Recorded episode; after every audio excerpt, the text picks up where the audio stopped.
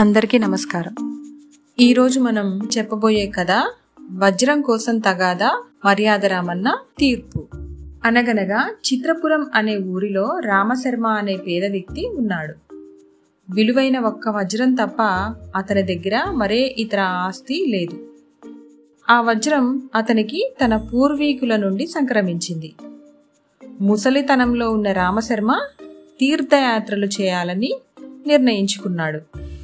మొదటిగా కాశీ యాత్ర చేయాలనుకున్నాడు. తన ఇల్లు వదిలి వెళుతున్నందువల్ల విలువైన వజ్రాన్ని ఇంట్లో ఉంచటం కానీ తనతో తీసుకెళ్ళటం కానీ మంచిది కాదని నిర్ణయించుకున్నాడు. ఆ వజ్రాన్ని తన స్నేహితుడు పొరుగువాడు అయిన శ్రీనివాసుల దగ్గర ఉంచాలని నిర్ణయించుకున్నాడు.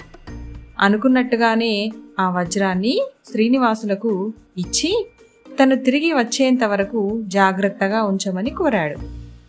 ఆ వజ్రాన్ని భద్రంగా ఉంచగలనని హామీ ఇచ్చాడు శ్రీనివాసులు. అతని మాటలకు అమితంగా సంతోషించిన రామశర్మ నిశ్చింతగా కాశీకి బయలుదేరి వెళ్ళాడు. కాశీతో పాటు అనేక ప్రాంతాలు సందర్శించి రామశర్మ తన స్వస్థలానికి తిరిగి వచ్చాడు. ప్రయాణంలో బాగా అలసిపోయి ఉండడం వలన రెండు రోజులు పూర్తిగా విశ్రాంతి తీసుకుని మూడవ రోజు శ్రీనివాసులు ఇంటికి వెళ్ళాడు. తన వజ్రాన్ని ఇమ్మని అడిగాడు. అందుకు శ్రీనివాసులు వజ్రం ఏమిటి? నీకు తిరిగి ఇచ్చేశాను కదా? అని అన్నాడు.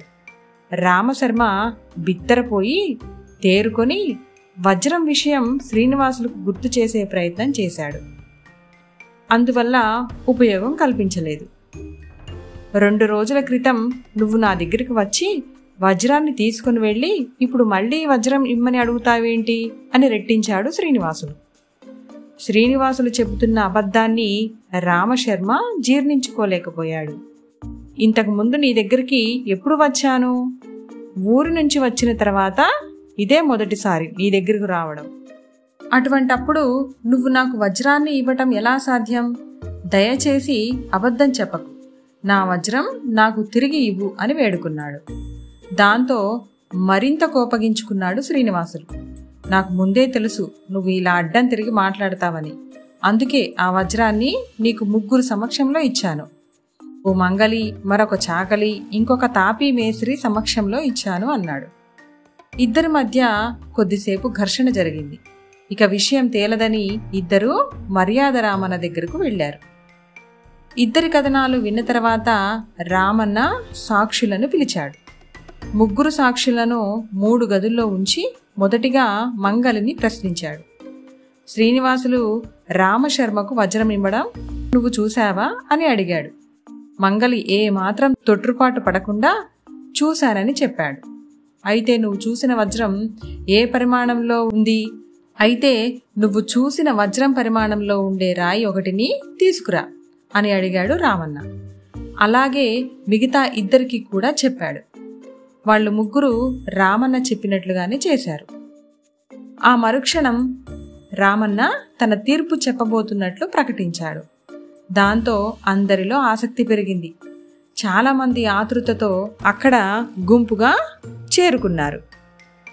రామన్న కొంతసేపు ఆలోచించి శ్రీనివాసులు నేరస్తుడు అని ప్రకటించాడు. అతనికి మూడు సంవత్సరాల కఠిన కారాగార శిక్ష తప్పుడు సాక్ష్యం చెప్పిన ముగ్గురికి ఒక్కొక్క సంవత్సరం పాటు కఠిన కారాగార శిక్ష విధిస్తున్నాను అని ప్రకటించాడు. తప్పుడు సాక్ష్యం చెప్పిన వాళ్ళు కూడా నేరంలో భాగమే అని నిర్ధారించాడు రామన్న. రామన్న తీర్పుకు ఆధారం ఏమిటో అక్కడ గుంపుగా కూడిన ప్రజలకు అర్థం కాలేదు. అదే విషయాన్ని వివరించమని అందరూ రామన్నను అడిగారు. రామన్న నవ్వుతూ ముగ్గురు సాక్షులను విడివిడిగా కలిసి వారిని తాము చూచిన వజ్రంతో సమానమైన రాళ్ళని తీసుకురమ్మన్నారు. ముగ్గురు మూడు వేరువేరు పరిమాణాలు ఉన్న రాళ్ళను తెచ్చారు. దాంతో వాళ్ళెవ్వరూ అసలు వజ్రాన్నే చూడలేదని విషయం నాకు స్పష్టమైంది. ఆ ముగ్గురు దొంగ సాక్ష్యం చెప్తున్నారని నిర్ధారణకు వచ్చి తీర్పు చెప్పాను అని వివరించాడు. అందరూ రామన్న తెలివితేటలకు మరొకసారి సంతోషించారు. మరి మీకు ఈ కథ నచ్చింది కదా? నచ్చితే ఈ కథని లైక్ చేయండి షేర్ చేయండి ఇంకా నా ఛానల్ని సబ్స్క్రైబ్ చేయండి. మళ్ళా మరొక మంచి కథతో మళ్ళా వద్దాము. అంతవరకు సెలవు.